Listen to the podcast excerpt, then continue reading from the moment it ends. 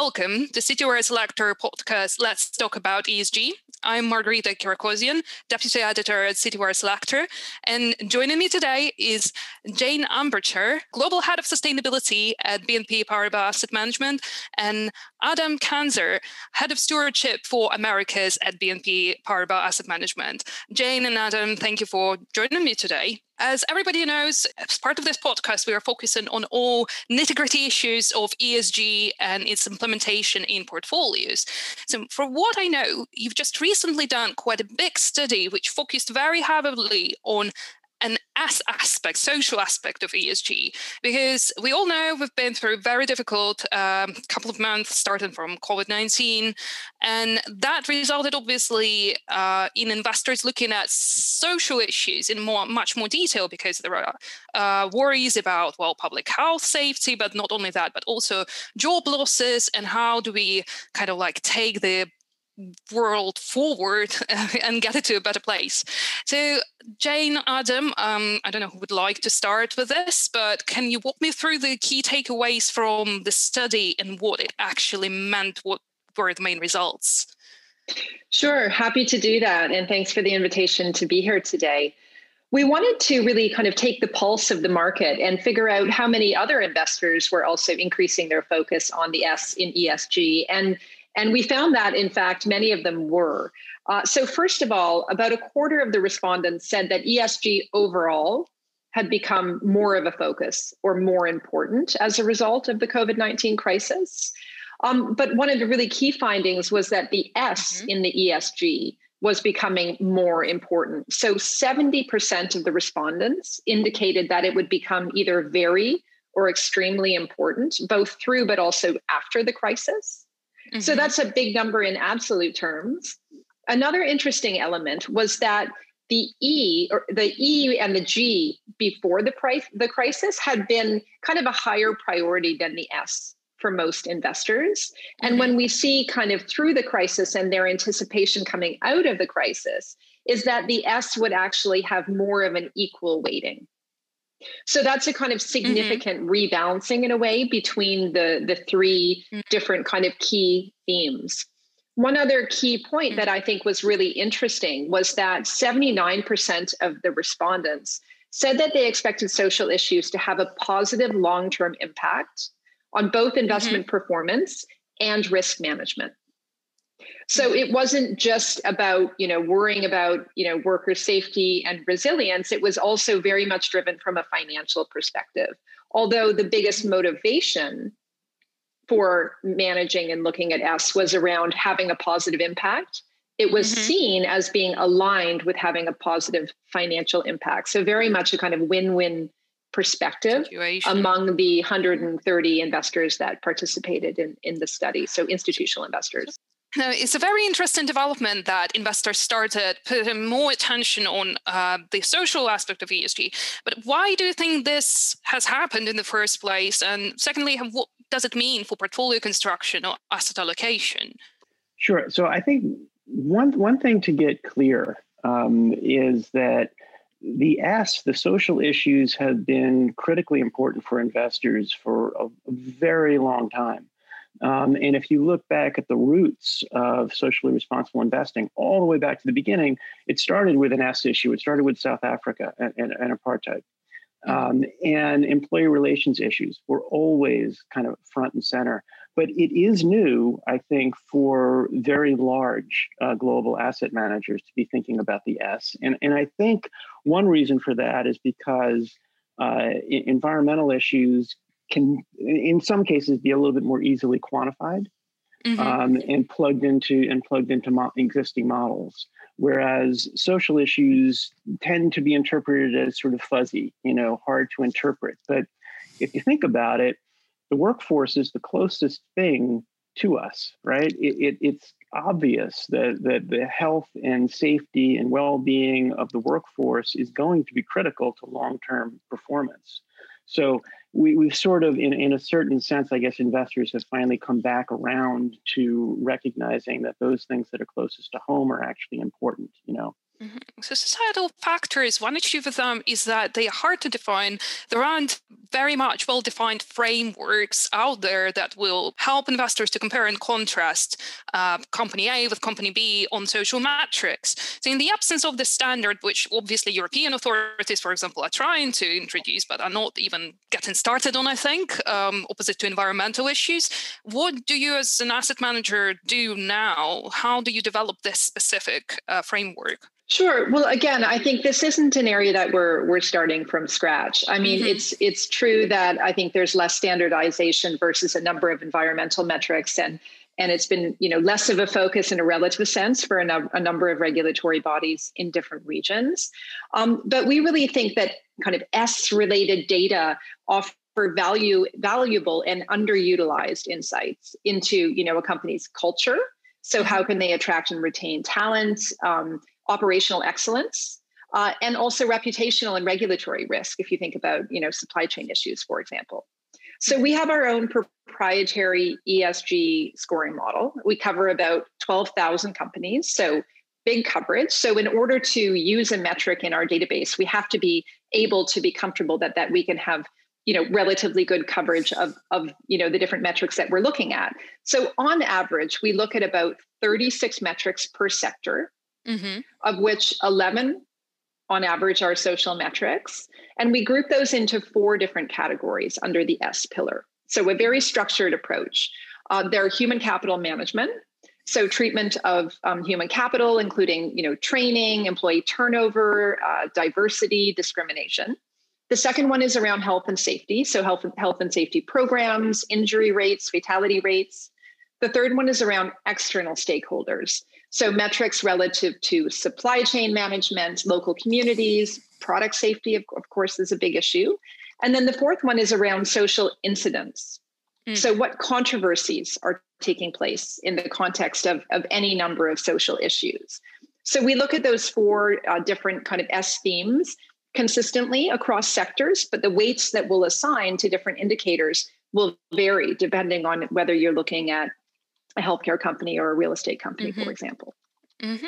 And can you give me example, well, more generic than specific names, because I know that you can't disclose them, but in terms of how do you kind of like decide in this specific case, okay, we're going to look at them at this metric and that metric, and then if it's a healthcare company, it's going to be something else. So if you can illustrate it even purely theoretically, that would be great. Sure. So, I mean, when we go through the different sectors, um, it's really kind of both the top down you know, um, mm-hmm. kind of a sense check in terms of which are the most material indicators, backed up by a bottom up uh, test around both um, data availability, as I mentioned. So sometimes we'd love to measure things consistently across a different sector, across mm-hmm. regions. But if the data just doesn't exist or you're not comfortable with the data, then of course you can't use it. Um, we also tend to try to preference um, a focus on actual performance as opposed to the existence of a policy. So if you take a topic like diversity, for example, you know, you could think about policies, programs, and then performance. So you could have a policy on diversity, right? And you can check a box and you can give a company points for that. It may or may not mean very much. Mm-hmm. Then you could have a program. You could have, you know, a mentoring program, or you could have um, succession planning that has a focus on diversity. And then you can look at performance, right? Which is where we try to allocate the, the biggest weight in our scoring model which is like okay well show you know show me the goods. Like what what kind of diversity do you actually have? And this mm-hmm. is where it can get hard in some of the s data. You know if you think about um, data points where you could think about um, you know well training programs for example you could have a high number of training programs but you may not always have the granularity around what kind of training program was that right did you have a training program around un- unconscious bias mm-hmm. which could really support progress around diversity and hiring or were they training programs on health and safety right which mm-hmm. of course are also useful but may not be as directly relevant so sometimes the nuance or the the detail or granularity that you need to be able to really kind of you know line up the dots isn't always there but generally speaking we go through that process around top down from a framework perspective what makes sense you know you'd have a mm. higher weight for social controversies in um, in the consumer goods sector than you might have in you know utilities for example Um, but then you also need to make sure that you're looking at data points where you have good access and, and good comparability. Yes, that makes perfect sense. It's just comparing apples to apples, not apples and oranges, so to say. Well, Adam, I was wondering if uh, you could give examples of, for example, looking back at 2020, um, engagements with companies have you noticed any changes in again like social aspect of esg or maybe that you had to vote more actively on certain things or maybe the shareholder activity increased for example in certain ways? One example i can think of is black lives matter. Was so big this well, last year goodness me. Um, so yeah if you can give some examples that would be great. Yeah, sure social you know social issues have been core to our approach for a long time and and mm-hmm. uh, almost every engagement we have has some sort of social aspect to it but this past year obviously covid has been has been really front and center um, for you know for for many many investors and so virtually every conversation you had with a company there was some covid element to it mm. you know how is the company managing the crisis um, how are you ensuring that frontline workers are protected? Um, you know, do you have do they have adequate PPE? Do they have uh, social distancing in place? Testing, all of that, right? Um, had some interesting conversations about the benefits. So I, I think you know it's at a it's an, an, important moment to take a look at certain sort of key safeguards. So, for example, paid sick leave, mm-hmm. right? Paid sick leave, which historically is you know an important good benefit to have. But when you're faced with a pandemic it actually becomes a key element of long-term risk management.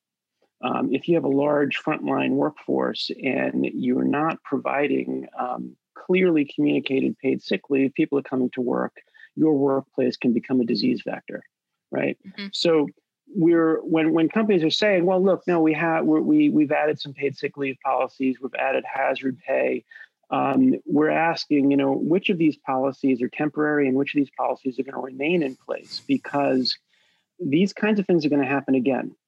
Uh, and we need to make sure that we're prepared for them for the next time. And so things that were a good idea in a crisis are probably a good idea long term.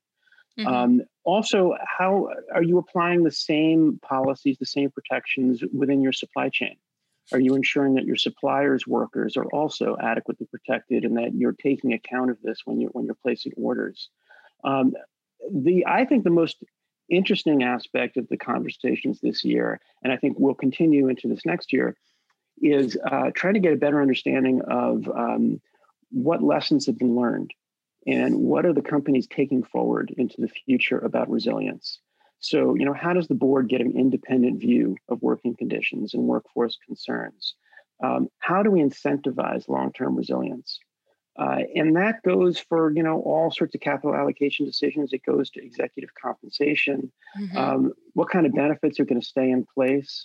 Um, what have you learned about communicating with your workforce? You know that you're going to carry through into the future. So I think those can, those conversations are going to continue. They've been they've been really interesting. I think they're they're critically important. I don't think we have all the answers. Uh, mm-hmm. we've got a lot of very good questions. We don't have all the answers, but you know, let's not waste a crisis. Let, let's let's try to learn from this. Mm-hmm. Um, and really quickly, just to sort of um, you know clarify, not clarify, um, to be clear here that the S is a very diverse topic. You know, it covers yes. a lot of areas, right? So we're also that question, those conversations about resilience, of course, also relate to executive compensation and wealth inequality. So we're having lots of conversations about that. We're going to be taking that forward. What's the role of the compensation committee? Maybe they should also be looking at the workforce um, and the balance between how the CEO is paid and the typical worker is paid. Um, we've always we've had a long-term focus on human rights and corporate supply chains, with, mm-hmm. with particular focus on um, migrant workers that find themselves in conditions of, of, bonded labor around the world. And we're a board member of the Global Network Initiative, which is mm-hmm. a multi-stakeholder human rights organization focused on freedom of expression and privacy in the digital sphere and uh, when they're faced with uh, government restrictions. And so that's uh, kind of a core core piece of our human rights work, and that will also continue. So the S is like it's you know it's a very very broad topic. They, they come brings through a lot of a lot of different themes. Mm-hmm.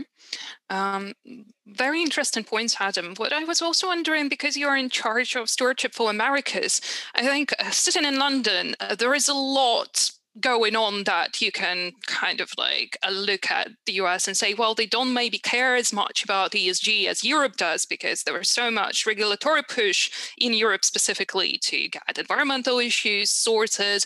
And then we haven't seen quite as much, well, maybe even just noise being heard from the US. So being in charge of that specific part of the world uh, and stewardship there, what what do you think? Do you think the companies in the US are taking it seriously, or maybe they are in, indeed lagging slightly behind Europe in that regard?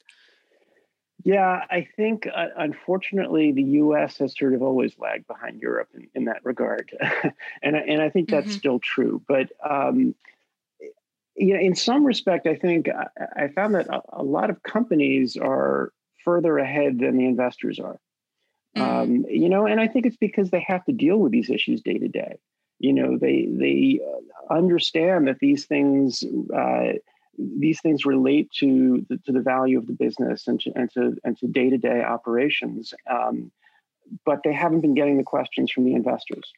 Um, you know, it's always very interesting to me when we engage with a company because they don't have a policy um, let's say on supply chain human rights or uh, as i said before on migrant worker protections. We had a very mm-hmm. started a very interesting engagement with it with a tech company um, about a year and a half ago i, I guess um, that had a very low rating on on know the chains benchmark for forced labor. Um, and we found once we started talking to them um, that they actually did have a pretty comprehensive program and they actually really understood the risks that migrant workers faced but they hadn't disclosed it you know mm. and why haven't they disclosed it? Well they haven't been getting a lot of questions from investors. It didn't seem like a super important issue to talk about. So they've improved their disclosures they're establishing board oversight they're they're they're being more rigorous about it. Um, mm-hmm. so i think sometimes you know there's sometimes lack of disclosure means the company's not doing anything and they just don't get it. Mm. Uh, and other times it means well we just haven't been getting pressure from our investors and mm. yeah of course we're managing that issue you know, the other the other quick thing, um, we started an engagement uh, in Europe on uh, corporate climate lobbying, and mm-hmm. uh, working with a lot of investors, we got a bunch of companies, fourteen or fifteen companies, to start issuing public reports about how their lobbying aligns with the Paris Agreement. Mm. Um, Shell, BP, Total, you know, major major companies. And then I started talking to the U.S. oil and gas companies, and I say, well, look, your peers are doing it and the initial answer is, oh, well, you know, they're European. You know, mm-hmm. like there's this there's this difference that Well, their European companies are different. European companies have a different perspective on sustainability. Well, mm-hmm. you're all oil and gas companies, right? I mean, your peers, if they thought it was good for their business, it, it ought to be good for your business too. You know, so there is a bit of a lag. I think we're catching up. And I think also that the pandemic, um, sort of in an interesting way, um, as you said before, has really surfaced these issues for a lot of investors. And I think a lot of investors are raising these questions for the first time. Um, mm-hmm. Um, and I hope that'll continue. You know, I hope that once things settle down, we don't simply go back to business as usual. Mm-hmm. Um, Jane, you mentioned the data gap, which is kind of like one of the biggest issues uh, for ESG at large.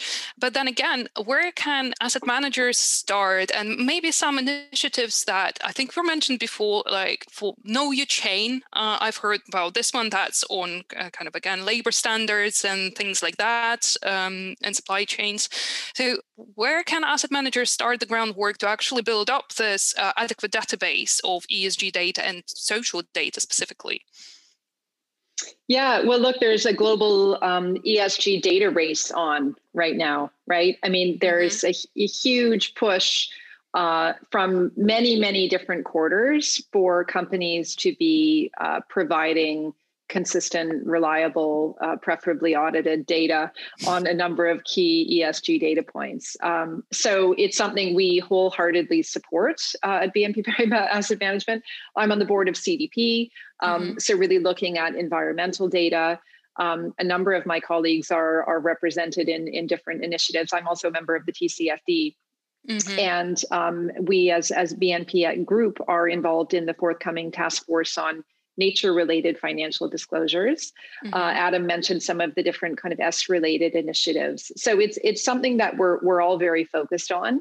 Um, I think that we've seen a ton of acquisitions and and mergers, and also uh, new uh, business launches, um, looking also at, at AI and big data across any number of, of regions and jurisdictions. So I think it's a really exciting time. Uh, we're very lucky internally to have a quantitative research group uh, who work very closely with us on our ESG data models. So they help us around data acquisition, cleaning, uh, scoring, data, you know, normalization, so we can bring in and, and compile different data sources and, and put them into one model in a kind of consistent and, and thoughtful way. So that's something that you know you're never finished with as an investor. I think we've been lucky to have been doing it for quite a while and had significant resource to really be able to build our own approach. I think that you know it's a bit concerning to fully rely on a third party provider where you don't mm-hmm. really have the ability to kind of look through to some of that data. Um, but ShareAction in the UK is working on the, the workplace or workforce disclosure initiative, um, I think really modeled on CDP to push mm-hmm. for more consistent uh, data around a number of different S indicators. Uh, so I think that's an important development. And I think, of course, between SASB and GRI and, and different standards that are evolving, pushed by growing regulatory interest, we will continue to see more progress around uh, S data points. Um, mm-hmm. We're also looking at them from an from an investment perspective, not just from risk management, but we're actually in the process of finalizing a new fund, which will be called the Inclusive mm-hmm. Growth Fund, looking right. at really prioritizing companies that do a good job of you know managing human capital thinking about uh, more equitable distribution of, of income looking at, at tax payments and transparency executive compensation a lot of these different topics uh, so that's something that we're also really excited about about you know being able to kind of put capital to work and i think that's yes. going to be a big theme as well for this year not just on the e side but also on the s side around you know how can we really use our investments yes to um, look for you know long-term attractive returns so we can pay pensions while also you know investing in global resilience right? Which really mm-hmm. means focusing on sustainability. And in our global sustainability strategy that we published in 2019 um, we identified the three e's we call them mm-hmm. which are the energy transition environmental sustainability and equality and inclusive growth.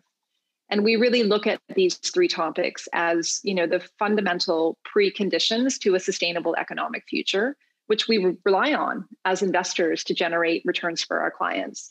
And i think another really forward looking theme is the fact that you know you know the energy transition is is completely linked with equality and inclusive growth right? I mean you can't talk about achieving the paris agreement without thinking about a just transition. And in addition you know ed- educating women and girls around the world is a, a, kind of one of the key elements in achieving you know uh, the paris agreement and, and tackling climate risk and climate change. So i think there's all of these connections around these kind of systemic issues and s is really at the heart of all of them definitely. Well, thinking about sustainability and ESG at large, I think we did talk uh, about the fact how many women are actually in charge of ESG sustainability uh, at asset management companies. No offense, Adam. I'm very happy to have you with us. and actually, the more the men in this area, the better. But what I thought was, again, if you have so many women in charge of this topic, again, then they might be pushing more for climate and etc. So it's all interconnected in the end of the day, don't you think? Absolutely. I mean, it's fascinating, I think. Um, and it'd be good to see a really solid study on this. But if you look at the, mm-hmm. the portion, you know, the, the diversity on all its levels, not just gender, uh, but all types of diversity are pretty low in the financial sector, I think, you know, versus some other sectors. And it's mm-hmm. definitely different in sustainable finance. Um, and I think, you know, it's really attracted uh, many women um, over the years. And I think now, as sustainable uh, finance and sustainability is becoming really central to the strategy of many mainstream large asset managers, the talent pool of people who've been working in this space for a long time is much more diverse right so you're mm-hmm. seeing a lot of women who are who are who are also being promoted into positions of more responsibility with more influence and really able to help to um, you know educate and, and promote these topics um, you know with with more leverage and more impact which is is really exciting to see Mm-hmm. Adam, going back to engagement with American companies specifically, well, because you are engaging with companies around the world and European companies as well. So, do you think this kind of um, active dialogue and educational work you are doing differs in any way between, again, the US companies and European companies? And if there are any difference, where are the where are they the most stark, if you may? I think I think it's sort of, and I'm not sure if this is exclusively um, uh, a regional difference, but um, you know, you kind of have to meet companies where they are on the learning curve, mm-hmm. right? Um, and even you know, among U.S. companies, right? There there are some U.S. companies. You start the conversation, and and you realize fairly quickly that they're very up to speed on this. You know, they have uh, very a very sophisticated understanding of the issues that you're discussing, and they have people on it that uh, you know that that have the appropriate expertise. Um, and then there are other companies where you feel like you're starting at square one. Um, I think that's less common with European companies because mm-hmm. you know the overall context and the um, the appreciation for sustainability, I think, is just sort of more embedded in, in European culture than it than it has unfortunately been in, in American culture. Um, but you know, for global global companies need to understand the global environment, and um, you know, any global company that doesn't have a fairly sophisticated understanding of like the key sustainability themes, and particularly um, both the key risks that they face and the risks that they are creating, um, mm-hmm. I think is behind the curve. You know, I, I, think they they can't really have a full appreciation of what they're up against if, if they don't have that understanding. And I think we've moved to that phase with most with most large companies. You know, it, it's um, uh, I've been in this field for a little over 20 years, engaging with companies on sustainability issues, and I remember some of those initial conversations, you know, 20 years ago about uh, human rights issues and supply chains, for example. And the companies would say, "Well, you know, we don't own those factories, so you know, not really not really our problem right? Now mm-hmm. there may still be companies that believe that but at least they're smart enough not to say it. You know um, it's less common to have the conversation and have them really have no understanding of what you're talking about. You know what, what's interesting about this is that um, the themes keep changing, the issues keep changing. Um, you know, you sort of keep coming back to some of the same ones, but with different, uh, sort of different color, different detail. So this this question about migrant workers, for example, uh, it's been going on for a long time, but it's a relatively relatively new issue for investors and for companies.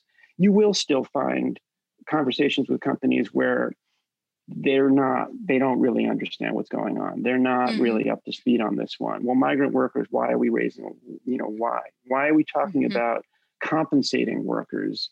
Uh, what's that all about? Because the question here is that you have a fairly complex um, chain for somebody leaving their country to go to another country for a job. Um, they go through recruitment agencies they go through sometimes several middlemen to get there and they've paid in many cases they've paid a lot of fees along the way. And then they get to the job and they find that they're in debt for a year two years um, they're essentially working for nothing. They're working to pay off the person that got them the job. Um, and so we're asking companies to make sure that they're reimbursed for those fees and that they're not charged fees going forward. Nobody should ever have to pay for a job and you know, I had a conversation with a company a year and a half ago or so where it was like, well, I don't understand. Why are we talking about writing a check? Why is it always writing a check? Why do we have to pay? It's like, well, because essentially somebody in your supply chain stole money from your workers and you're profiting from that. They have to be compensated. You know, so it's you, you meet them where they are. And and it's mm-hmm. like even within American companies, there there's a broad spectrum, you know, I, I, yes. I think of understandings.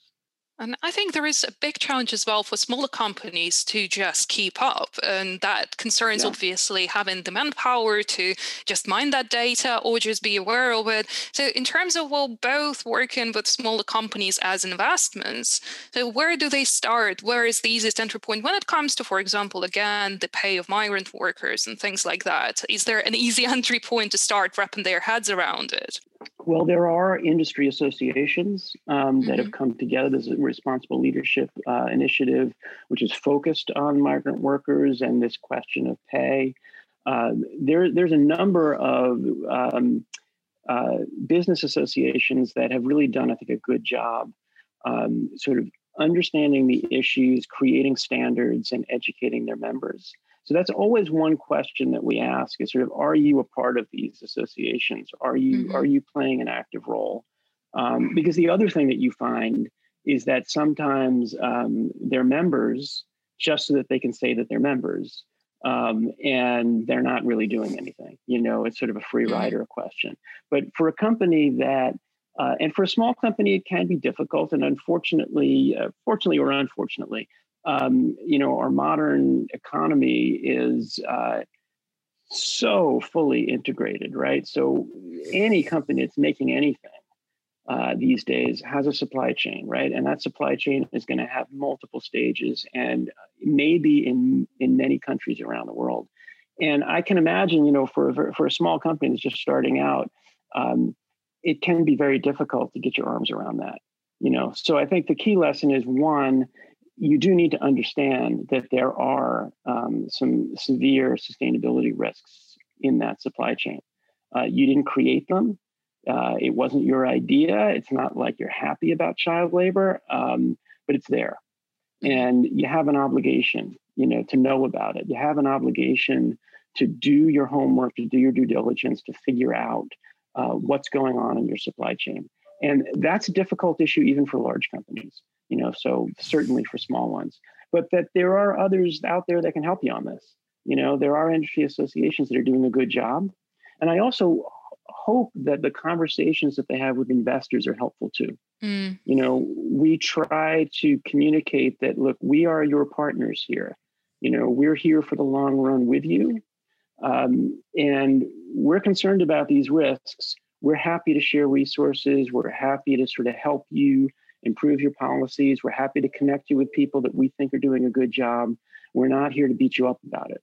You know, we're here to try to move things forward and try to improve things. Um, there's, you know, you don't really get anywhere just sort of like black hats and white hats. You know, it, it, mm-hmm. it's it's not it's not about evil companies. It's about mm-hmm. sort of recognizing the risks that you face and the risks that you're creating and uh, uh, appropriately um, addressing those. Yes. Um, well, Jane, you mentioned again that the social aspect of ESG is so complex. It has so many moving pieces. Well, obviously, even tax transparency comes into it. But again, uh, equal, well, equal pay, but then also payment packages for execs. So, in terms of looking at the space and where it's headed next, so again, you mentioned that there are loads of indicators you're looking at already. But what is the next big thing when you think about again? maybe an add new indicator or a new kind of aspect of the social aspect, for example? Sure. I mean, it's a great question. When we think about this year, you know, we have already identified our, our three key uh, sustainability mm-hmm. themes mm-hmm. and equality and inclusive growth is, is one of those and so as i mentioned you know we're working on a new fund and looking to try to direct more capital to investments we also do a number of investments into social businesses uh, so that's mm-hmm. something that we're, we're also looking at um, continuing to support and expand and it's of course it's been challenging for many of those businesses through the covid crisis so I think that this year, I mean, we're, you know, you see people's kind of New Year's wishes on Twitter and looking forward to a COVID free 2021, right? With I think everyone coming out of the holidays and being really excited about the vaccine. Um, but now, of course, we have you know the news growing every day about the different strains, and I think many of us are bracing for more lockdowns. Some of you are already in more lockdowns. Um, so I think we will continue to feel the effects of COVID very strongly in 2021, and that will continue to be a very key S focus for us as investors. Um, but we're also continuing to focus on topics like executive compensation, as you mentioned. And you know, during the 2020 uh, proxy season, we had an opposition rate of 60% uh, on executive comp packages. So that's a very high number, you know, really reflecting our concern about that topic. Uh, we also saw an increase in our um, opposition rate around um, director um, elections relating to board diversity. So last year we rolled out a new policy where we expect to see 30% um, female representation mm-hmm. on boards in developed countries and at least one woman in emerging markets. So that's another area where we've had a significant amount of, of kind of dialogue with companies mm-hmm. and really a lot of you know action on the voting side. So I think that will be a key theme again this year. Um, but as you've both mentioned through this discussion, I think really expanding the, the diversity discussion uh, beyond gender is a really important topic. And I think it's been one where the data has been difficult for many of us as global investors, where it's just not available in many regions. And that's been a real struggle. But I think it's something we we need to be creative about and, and really think about how we move past that. So I think that's going to be another important uh, engagement topic for us in, in 2021. Mm-hmm. And being creative about it. Um, what do you mean by that? In a way that what is there again to do? How can you actually figure out how to get that information? Well, I think through discussions with companies to understand. I mean, in some jurisdictions, they're actually limited from providing some of that information. But mm-hmm. I think it's it's interesting to also talk about, um, as I you know touched on earlier, around mentorship programs, succession planning. Um, mm-hmm training around unconscious bias. Uh, I mean, there's a number of those types of programs that can be rolled out in the absence of specific data collection. So I think uh, from that perspective, it's it's also around you know acknowledging the issue and the topic and really putting um, some weight behind that. You know, Citigroup just recently put out uh, a new paper looking at um, the economic cost of discrimination in the United States over the, mm. the last 20 years, which was was really great to see. So I think it's an area where, you know, of course, we've seen a huge, huge amount of, of concern and coverage from a media perspective, but really kind of looking at it from an economic perspective and an investment perspective so that we can kind of be more concrete in some of those actions that we can take as an investors and as, as shareholders engaging with companies is really the next concrete step. Mm-hmm.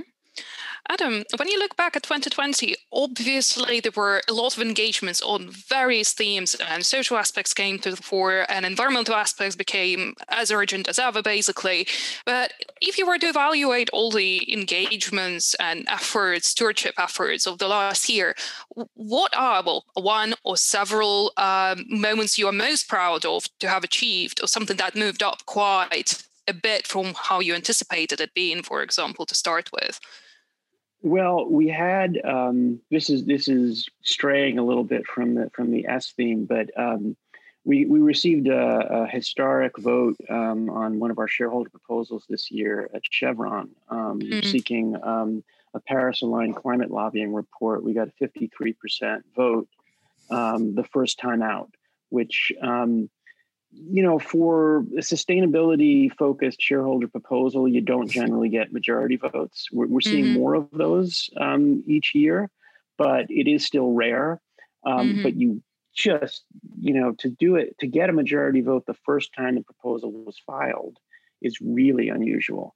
Um, mm-hmm. Um, and Chevron actually just published a report in response to in response to that proposal. Just came out, um, I, I, guess, a week or so ago, which which we're in the process of, of evaluating.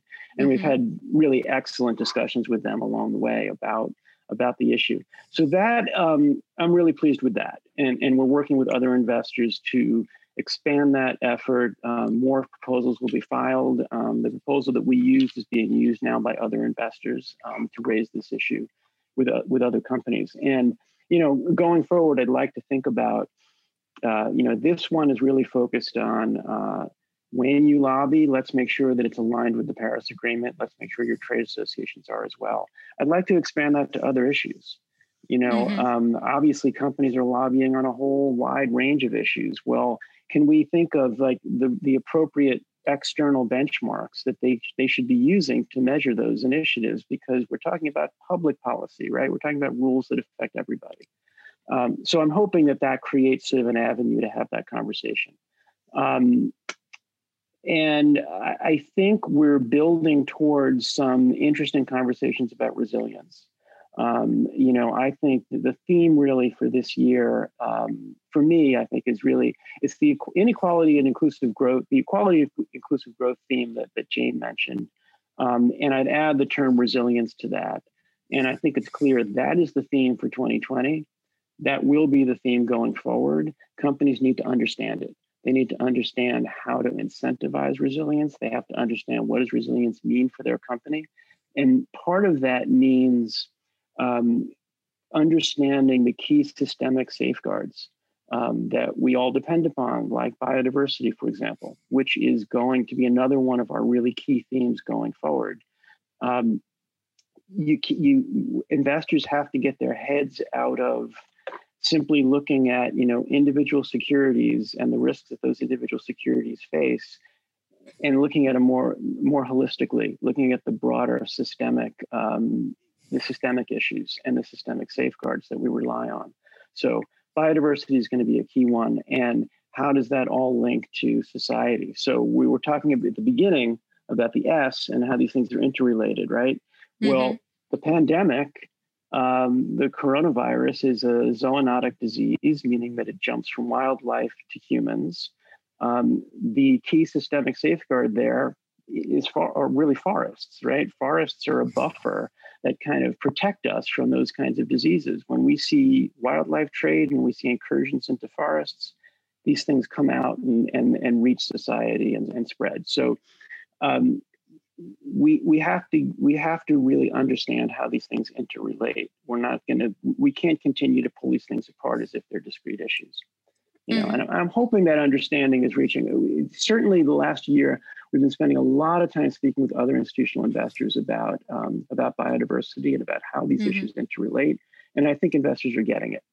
So mm-hmm. I'm I'm kind of excited to see what uh, what we're going to come up with and what our peers are going to come up with um, on these issues going forward a lot of interesting discussions today um, about all things ESG, especially societal aspect of it. So, Adam and Jane, thank you very much for joining me today um, for this stimulating conversation. Thanks so much. Thank you.